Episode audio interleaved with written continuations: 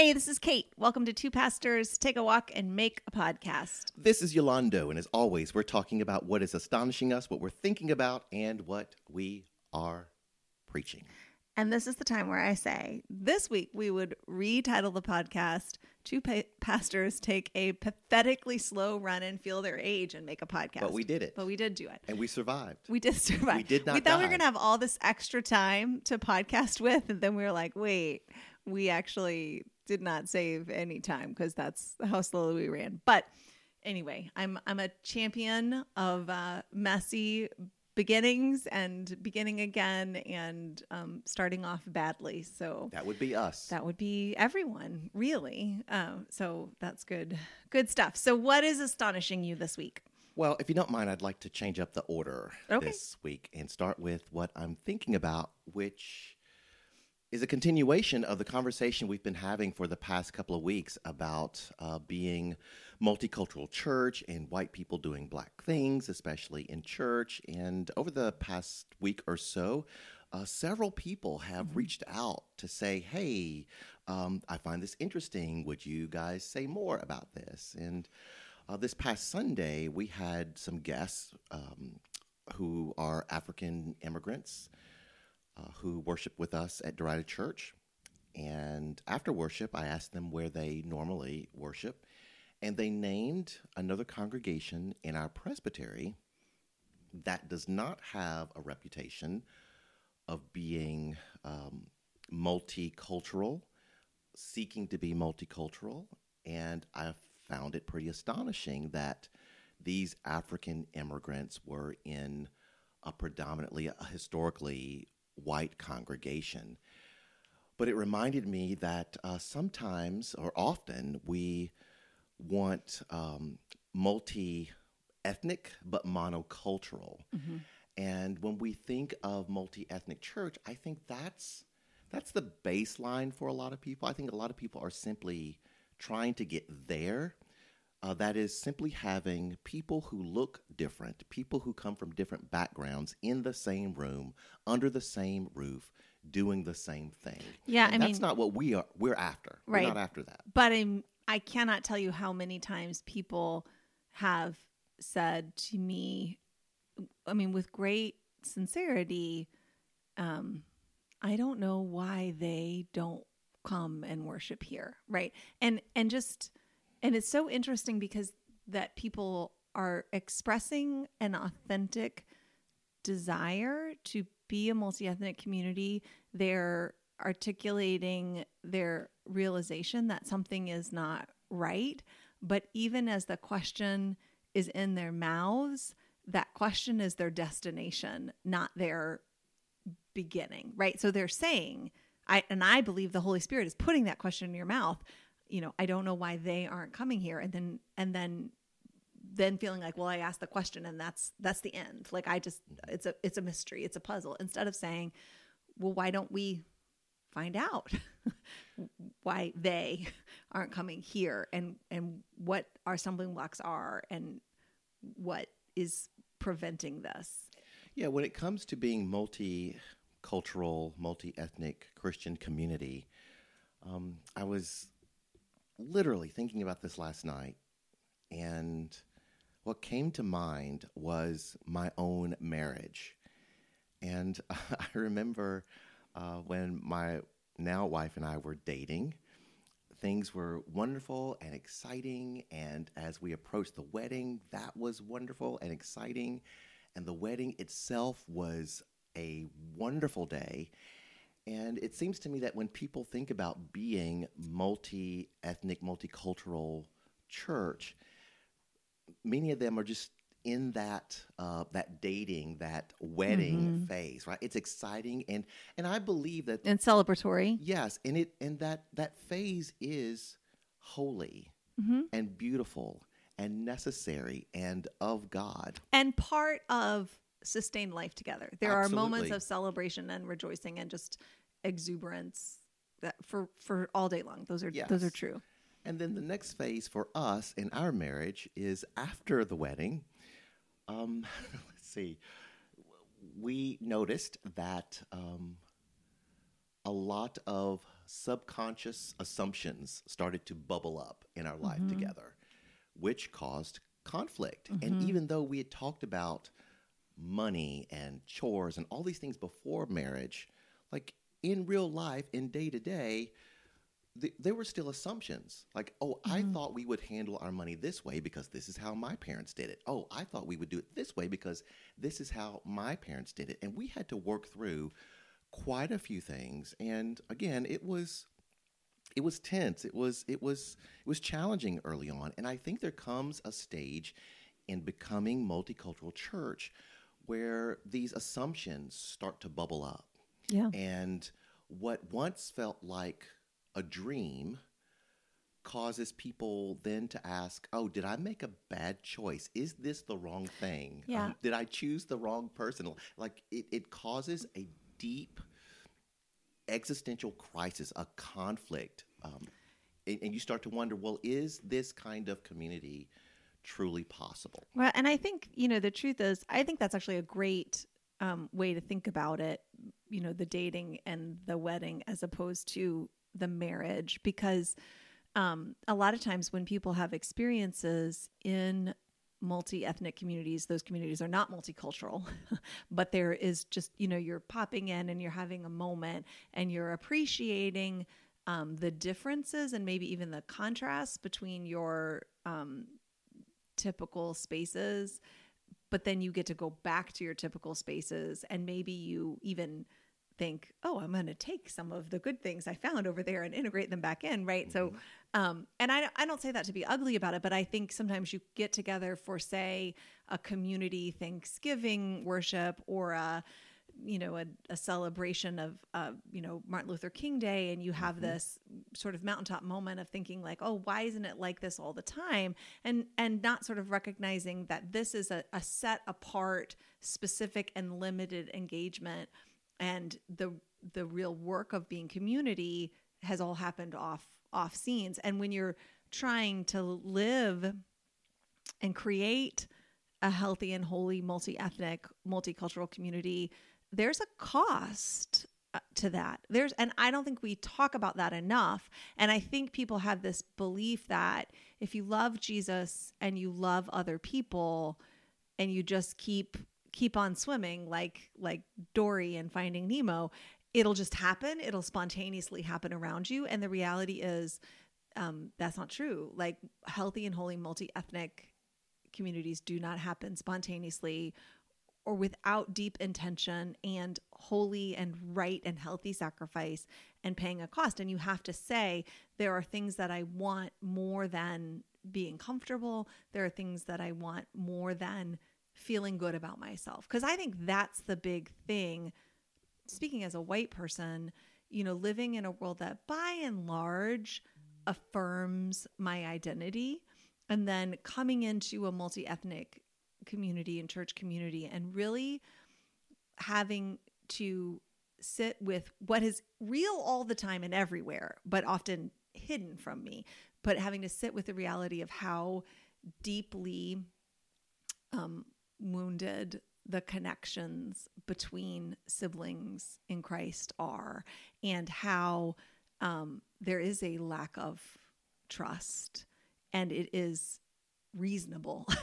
Yeah, and in a marriage, the problem in a marriage is that you have two imperfect people who bring all of their baggage and all of their trauma into the marriage. And so just think about um, a community that has been traumatized and shaped by a culture of white supremacy now coming together trying to untie some hard knots and to address some deep wounds, that's a lot of work. Yeah, and let's be clear when we talk about a community, people coming together having been traumatized by white supremacy, that is, of course, true for Black people and people of color. It is, of course, to the nth degree, also true for white people. White people have been damaged and traumatized by white supremacy as well. We have had worldly advantages but spiritual disease. And so we bring so much unlearning that we need to do and it's deeply um you know it's easy to be very defensive about it because we have been often in our predominantly historically white communities we have been taught that that our default status is good that we're the good ones and so then when you come into a community where you are um, making space for other people's lived experiences and recognizing that some things that to you were good or at least benign or at least neutral were actually deeply harmful and recognizing that parts of your own history like not just your personal actions although i think that's part of it not just your present mistakes that's part of it but also just things about your own sort of cultural family lore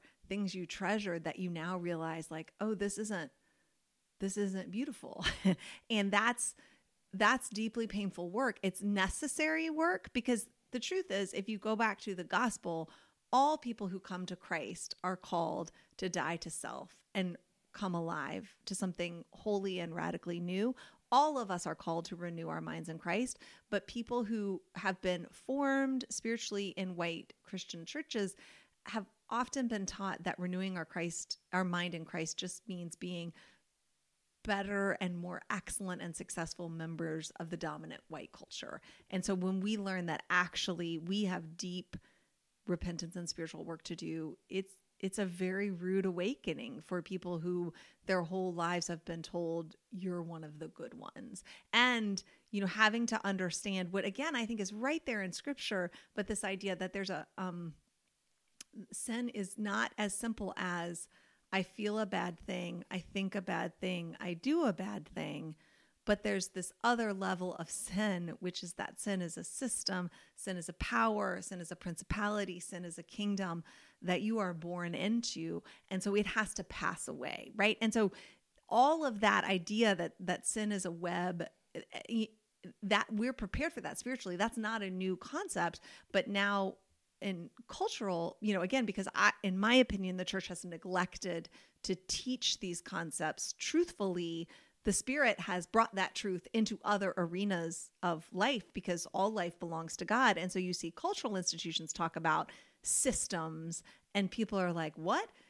Systems can't be racist because racism is a sin and only people can individuals can do sin and anything that groups of people like that's just you know you just your head kind of explodes because you aren't prepared to think that way because your church whether intentionally or unintentionally has really lied to you about the amount of depravity that exists in the world. And i think as a as a white person growing up in a white church i i really i'm even going to seminary like i was taught that depravity existed in the world, but that it was really in the realm of people's personal moral choices, or maybe like some cultures had depravity, like, oh, look at the Taliban and the way they oppress women, or look at the Nazis, but not to look into our own culture.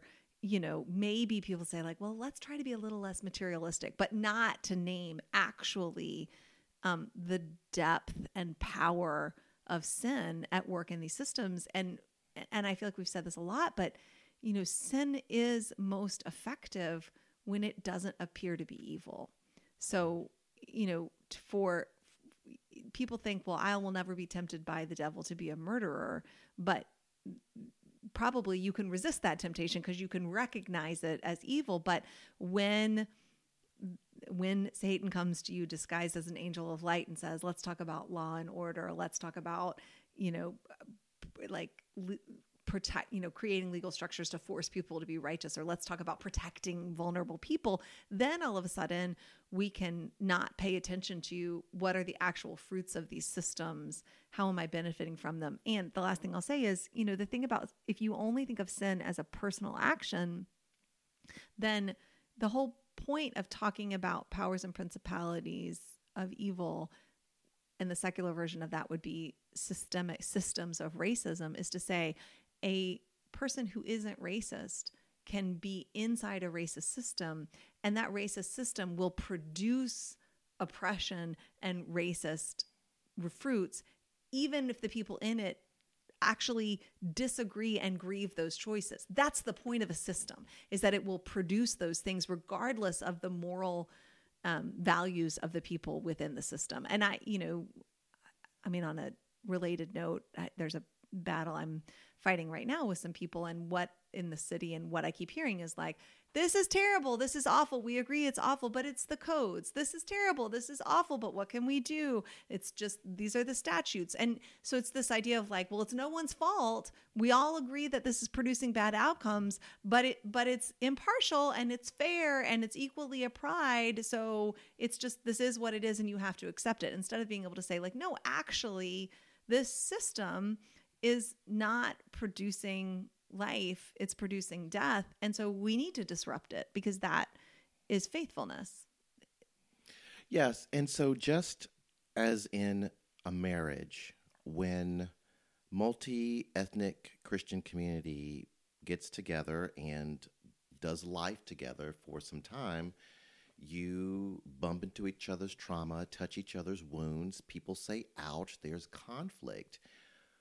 But therein is the opportunity one, to examine your own stuff, two, to see the system.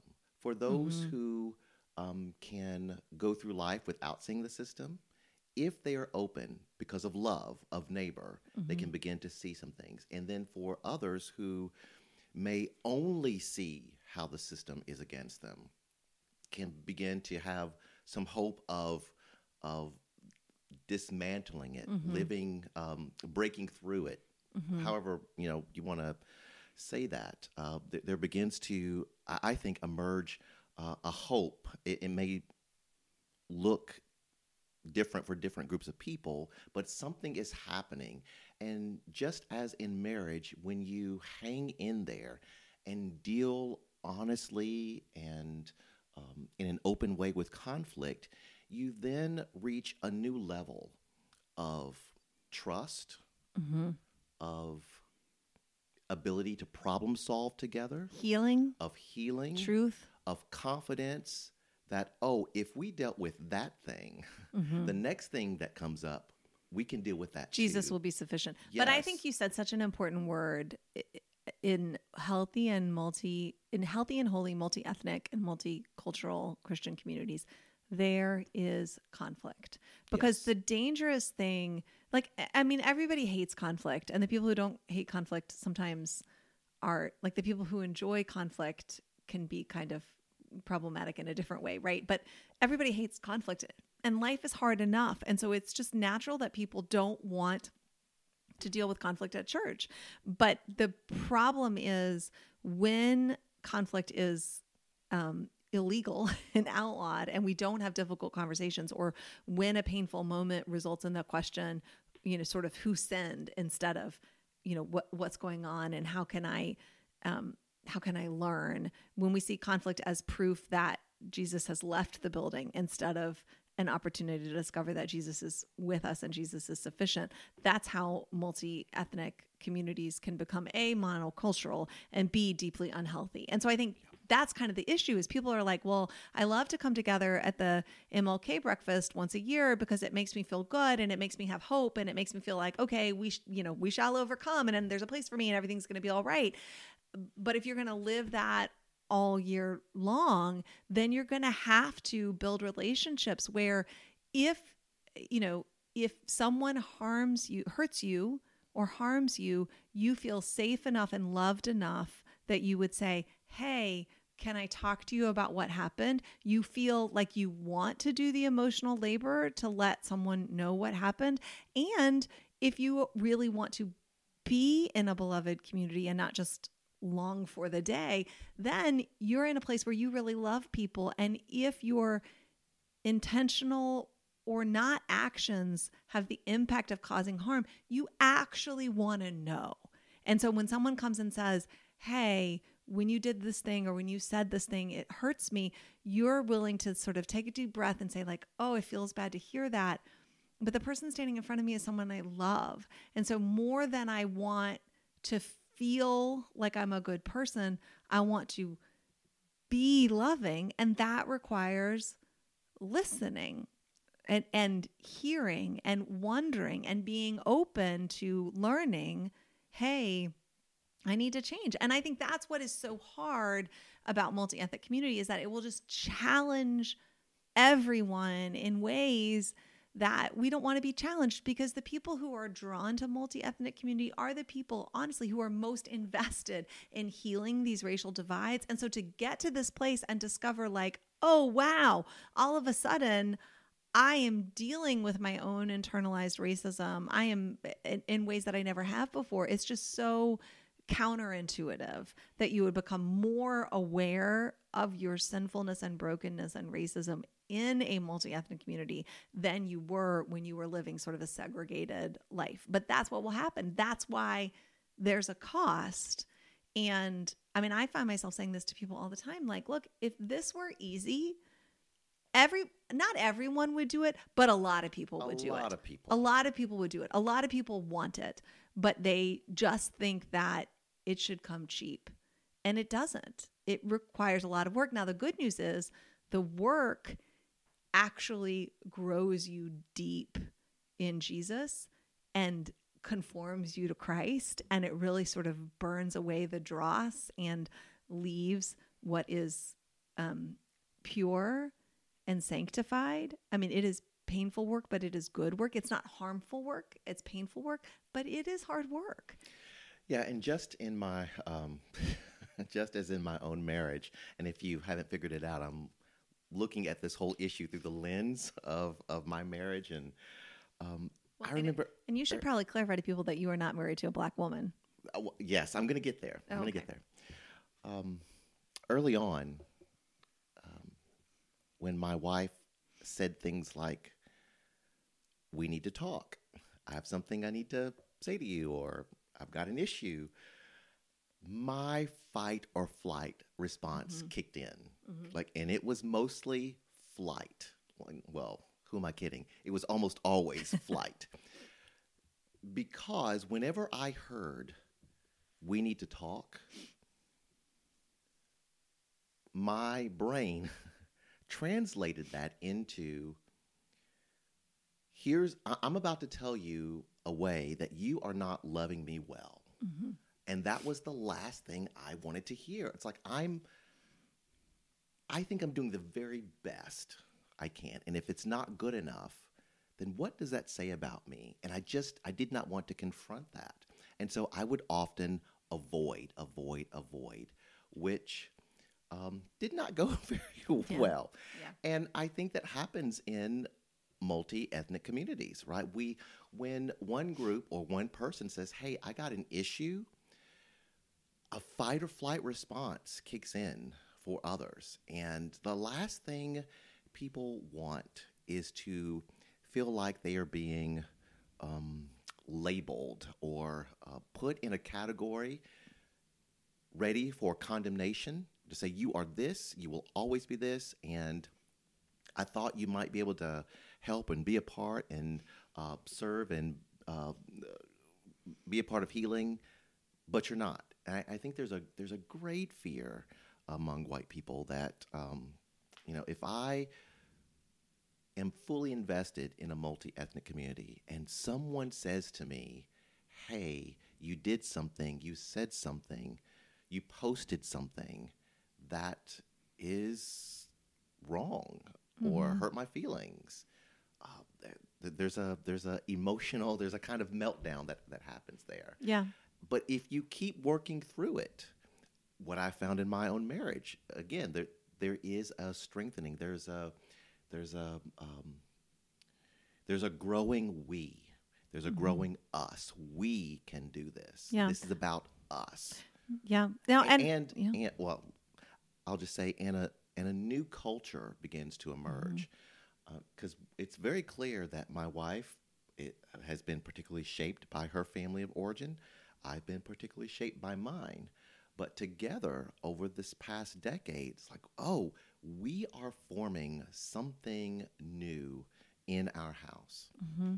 Well, and I think if we, all of us need to walk into the body of Christ holding our identity and our culture of origin lightly, like not rejecting it and certainly not swapping it for someone else's, but we are I mean, Jesus calls us to repent um, and to be born again and made new. So, so regardless of who we are, we are trusting our whole selves to the Holy Spirit, f- seeking new birth. And so, I think there's, you know, there's really level ground there. But I do think, I mean, and I think about this a lot as a white person, just sort of, I mean, there's famously a double consciousness that, um, who first talked about? Is it, is it uh, James, not James Cone? It was, um, Double consciousness, Mhm. Du Bois. Du Bois talked about double consciousness of being a black person in this country. And I'm not taking anything away from that.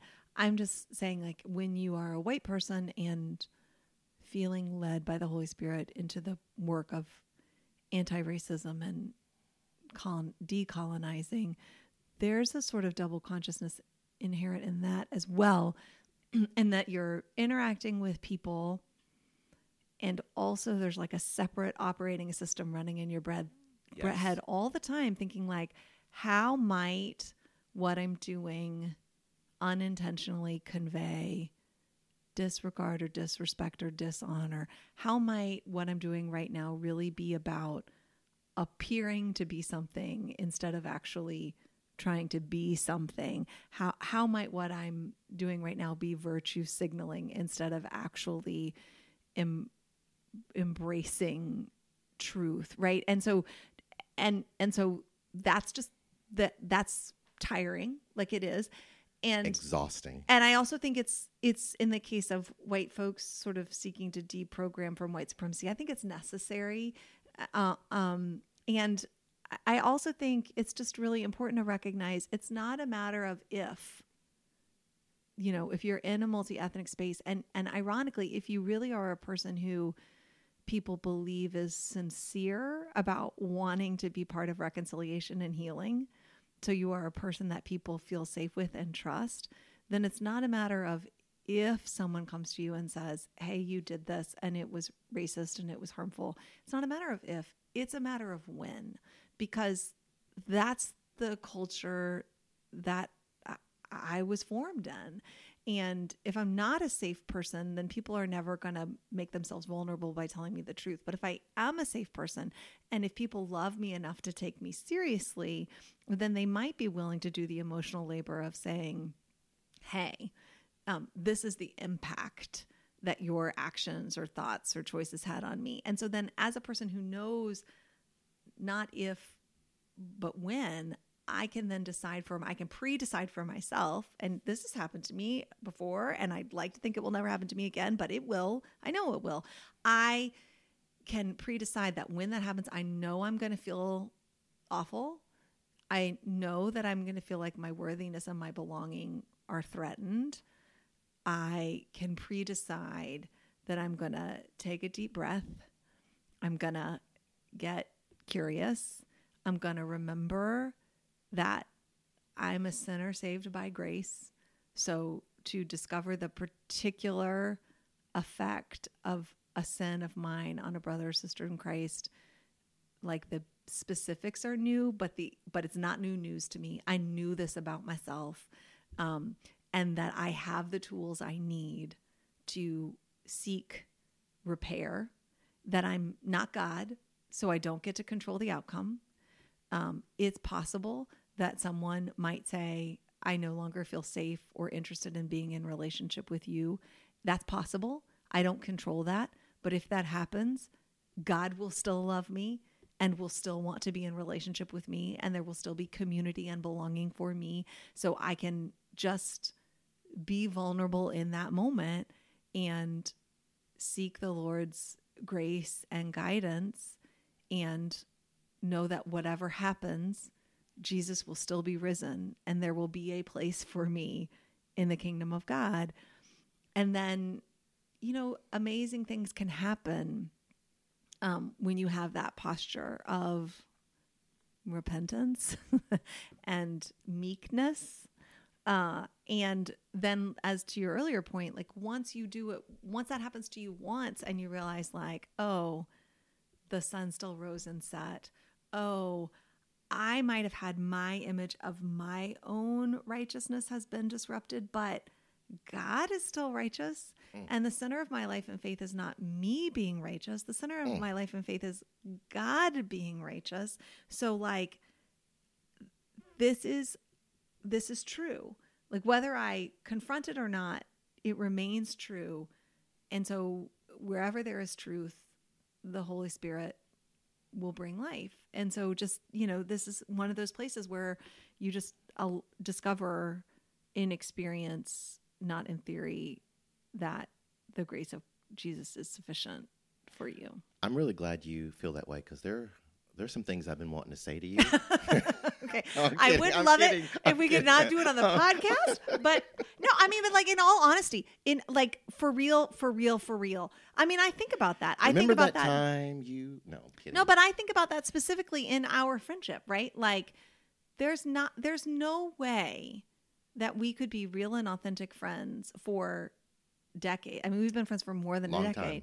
Like there's just no way that in all of that time there hasn't been a time where as a human being I, you know, I've failed you in a particular way that probably that does relate to, you know, my identity and culture and my particular weaknesses, the the ways that sin has a hold on me. So the question is like, you know, what what do you in your freedom feel like you want to do about that? And and if we continue to be faithful to one another in friendship, then then that has to happen, right? Like there's just no way. Absolutely. So I- think like part of it as a white person who who wants to be in Christ centered relationships is just sort of being ready and recognizing like nobody's my friend because they think I'm God, right? Like no one is my friend because they think I'm perfect. And people, and I think this is one reason why, like, honestly, we don't have very many friendships and we don't cultivate a lot of intimacy in this culture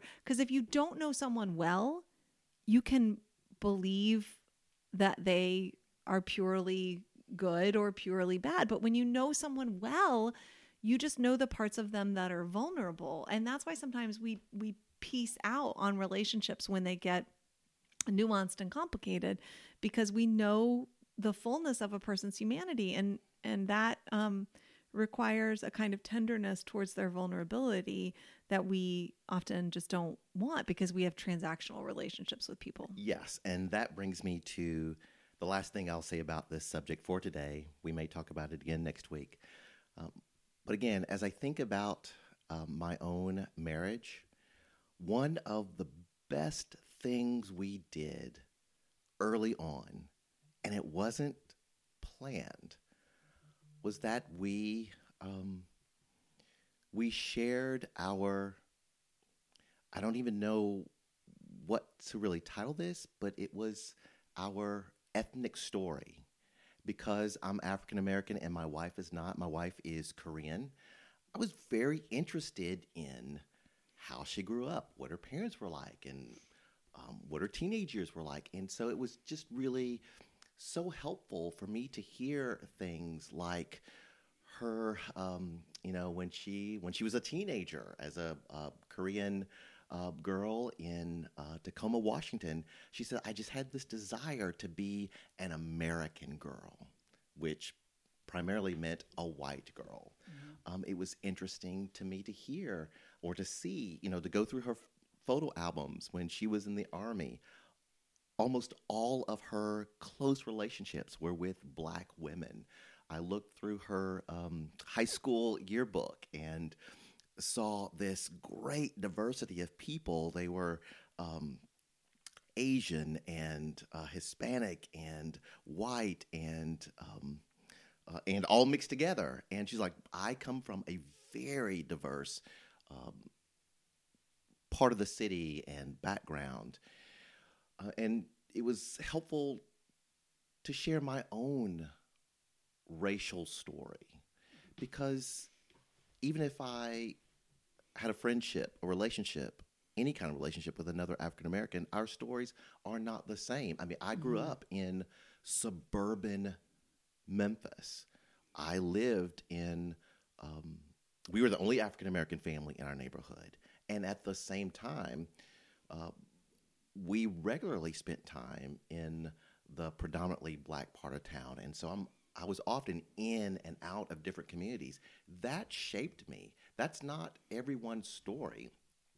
In the 90s, late 80s, 90s, I went through a very deep and strong Afrocentric phase. The way I dressed, uh, the, the, music I listened to. Um, you, you, may not, have, you, would, you probably wouldn't recognize me. Um, I spent, in those years I was living in Louisville, I spent a lot of time in, um, what's the name of that store? A Kubalon um, African bookstore, and read and bought so many books from there. That was the time in my life when I celebrated Kwanzaa. Uh, there was a, a, a, pastor in Memphis who had the uh, uh, yearly celebration of taking the light from the Christ candle from the Advent wreath mm-hmm. to begin the celebration of Kwanzaa with the kinara and those candles. And I adopted that. And so that was a very formative part of my life. And for her to know that part of my history, to, sh- to know all of my history, not only those things, but the wounds um, of being stopped by the police, the wounds of going into white churches and being asked not to come back, to share that with her and have her to um, hold it in a in a gentle way, so that when issues come up, she knows that story. And I think one of the things we've got to uh, be more intentional about in our communities is just sharing our stories. Mm-hmm. This is mm-hmm. what I've been through. This is what I've experienced, so that you know me. Mm-hmm. Well, and I think yes, particularly anybody who wants to be in a multi ethnic or multicultural community. And I, I think what's hard about that for white people is, and we've, I know we've said this on the podcast so many times, but you know, as white people, we're not taught to see white culture. Like for us, it's not, we don't have a culture. We right. think that we're normal. And so we don't know what our assumptions are. We're not, t- I mean, we could discover them, but no one rarely are we taught to see them and and because we operate in systems that often are not safe for black people or people of color then when we are interacting with people of other ethnicities. They are often in in order to do what they need to do or to be safe they're often conforming to our culture that then reinforces our assumption that we don't have a culture that what we have is normal. And so i think that sharing those stories is so important but before white people can share it we have to recognize that we have it yes. and that we have a culture. And honestly and people can think this is silly um, but i am so interested. Have we talked about this on the podcast? Like one of the things that's been really interesting to me has been watching and listening to the story of um, Prince Harry and Meghan Markle mm. because the way that they tell their story, and particularly, and I haven't read his book, but excerpts and uh, listen to interviews with him, and um, the way that he tells his story is interesting to me because I recognize it. Like, I recognize in my own story, in my own personal history, this impulse that it doesn't matter what is true, it matters what people see. And there are certain feelings that if someone doesn't agree that they're reasonable, then you're not allowed to have them.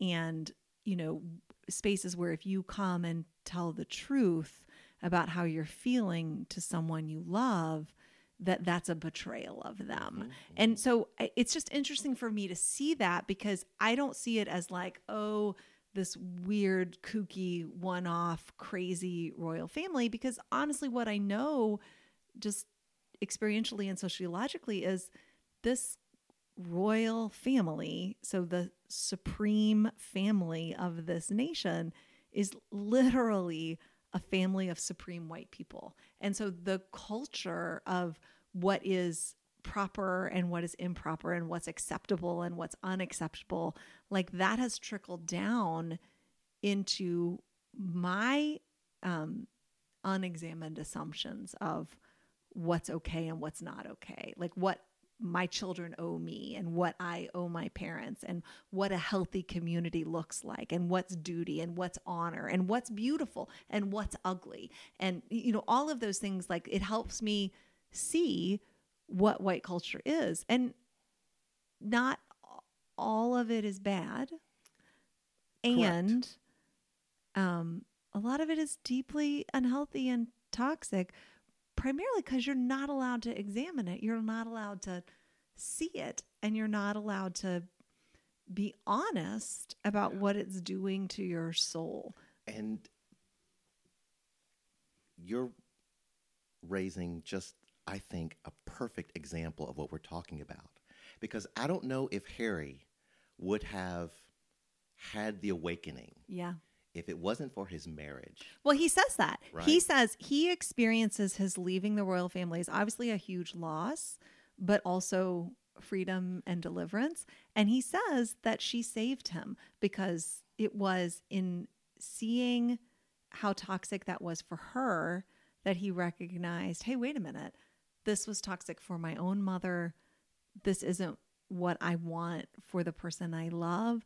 And it isn't what I want for myself. And it isn't what I want for my children. And so if the choice is stay and conform or leave, I'm going to leave because I'm allowed to tell the truth about my human experience. Well, and for her, there's also an awakening, mm-hmm. right? So she has been able to live her life very comfortable in a lot of white circles mm-hmm. because her her mother is African American, her father's white. And so for many of us, there comes a time where you are confronted with the reality of racism that just hits you. And I think she has had that.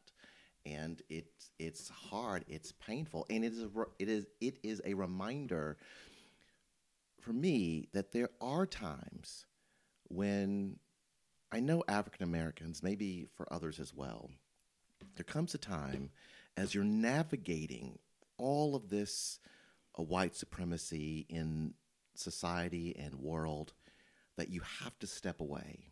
That for your own healing and sanity, there's a time when you you need to disengage because it th- these powers and principalities are ugly and it's it's hard, it's painful, and for and your- they're destructive. and they are destructive. And for your own health and for your own uh, ability to keep going, uh, to fight another day, you must disengage. and I time. think for white people, I mean, um, you you understand that if you want to be a part of this, you have to be able to be uncomfortable. You just have to be able to be uncomfortable and say, I don't, this doesn't feel good. This feels uncomfortable to me. Before I attack or run, let me just sit with this for a minute and remember that it's always been uncomfortable for people to be in the presence of the holy. Like hmm. that that's not new. And so it's possible this is uncomfortable for me because it's not healthy, but it's also possible that this is uncomfortable for me because it is healthy. This might be chemotherapy, this might be surgery, this might be a kind of pain that doesn't harm but heals. And I just think, you know, recognizing that people who have been impacted by the same system in different ways will need different things and being able to trust the Holy Spirit with ourselves and with one another and to sincerely say, there might be a way that I desire for you as my friend to show up in this community or in this space, but my ultimate desire is not to use you, but to love you. And so I want to support and celebrate you doing, following the Lord where the Lord leads you and, and trusting um, that system. And really, uh, you know, the scope of this healing work is eternity.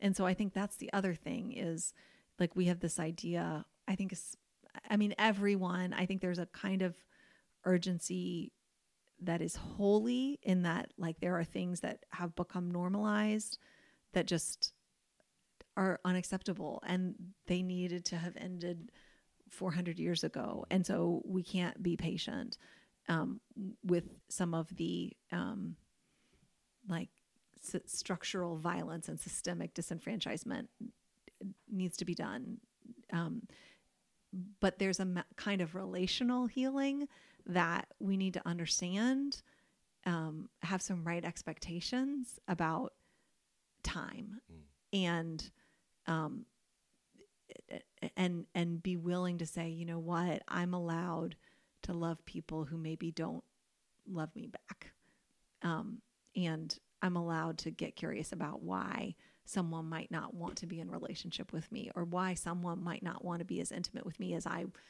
want to be with them and to say what I can do is forbear and bear with that person in love and have some have and grieve it, right?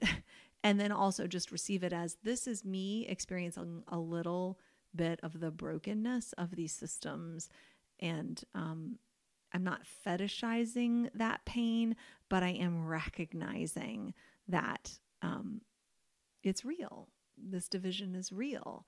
And I, I don't get to set the pace of healing. The Lord does. So the Lord sets the pace of justice, which will probably feel too fast for those of us who have had certain advantages and certain safeties.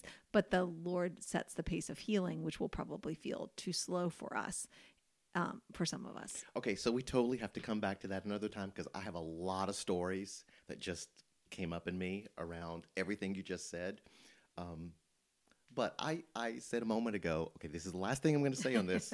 so, what are you thinking about? I, I What's mean, astonishing you? No, the reality is it that we we've we've done a good job, and our format is meant to inspire us, not to strangle us. Because because I'm thinking a lot about repentance. I'm doing some writing about repentance, and so obviously that's been the thread running through this whole thing for me is that the world does not celebrate repentance. The world doesn't believe in repentance. The world believes in sorting the worthy from the unworthy. But the but the stumbling block and scandal of the cross is that our God is a God who believes in repentance. So not just throwing people away like garbage, but inviting people in to a holy new thing, which is actually the original thing. Like I, I've been keep running against that phrase, which is sort of part of the liturgy in a lot of spaces as of, as it was in the beginning, is now, and forever shall be. And just recognizing like what we're doing is being invited back to the shalom that was in the beginning, the shalom that is Yes. now in the mm-hmm. spaces between us as disciples of Jesus Christ, even in the struggle, even in the discomfort, like the struggle to reconcile with one another is shalom in and of itself.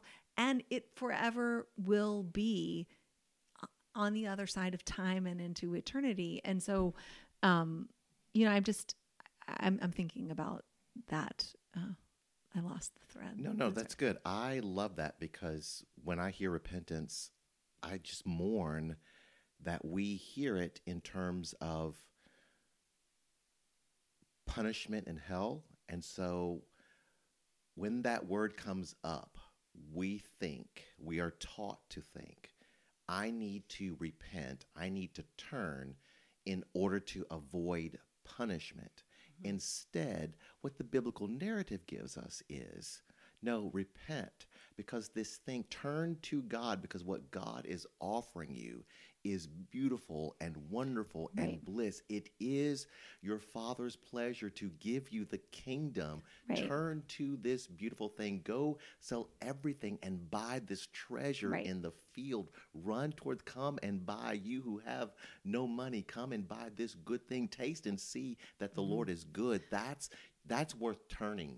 Right. And we, and again, just because of the way the gospel has been colonized, um, you know, this word word has been particularly weaponized in harmful ways against members of the um, LGBTQ community, and this idea that some people, bad people, have to repent of who they are, but good people don't have to repent, and that's not the gospel. The gospel is we all repent and turn and enter into the kingdom, and and it's not that well, if you're good enough, you don't have to, and if you're bad enough, you do right? It's not it's not that kind of judgment. It is a judgment but not that kind of judgment which again is i think why jesus says to his cousin john the baptist like look you are the greatest ever born of women and you're the least in the kingdom because you thought repentance was for some but not all. And in the kingdom of god repentance is for all which is why some people don't want the kingdom of god because some people really only want repentance to be reserved for those who they see as worthy right? So and you know when god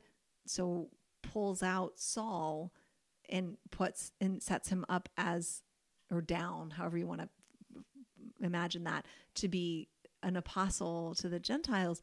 I mean, he was a murderer. He was not, he was one who, if he had come out to the desert to seek baptism from John, John would have sent him away. He was exactly the kind of Pharisee that John said, You brood of vipers, who warned you to flee from the wrath to come. Like, I want you to That's get what's coming point. to you, right? So I'm just saying, like, even people who deeply love God and deeply love the idea of repentance have a limit that they want to put on it. And also sometimes want to say, like, well, that's repentance is for other people, not for me. Repentance is for all of us. And um, I have a good friend, um, Charday Henry, who is a black woman and uh, uh, called to ministry, and and you know she.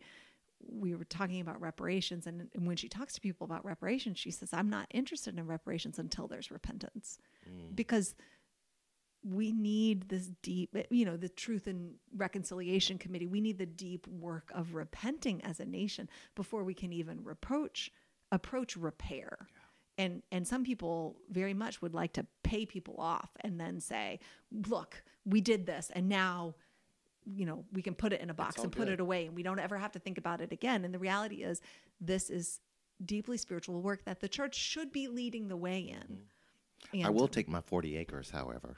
I, I want you to have your 40 acres and your mule. I'm just saying, but we No, have your- to do the work of well repenting Yes. first. So I'm reminded of the German government who has had to do so much work uh, post Holocaust. And um, I think I mentioned it on this podcast last summer um, because they were also part of the colonization of the African continent and many atrocities on that continent. Um, I think it's the nation of Namibia um, has asked for reparations, and the German government actually offered something last summer.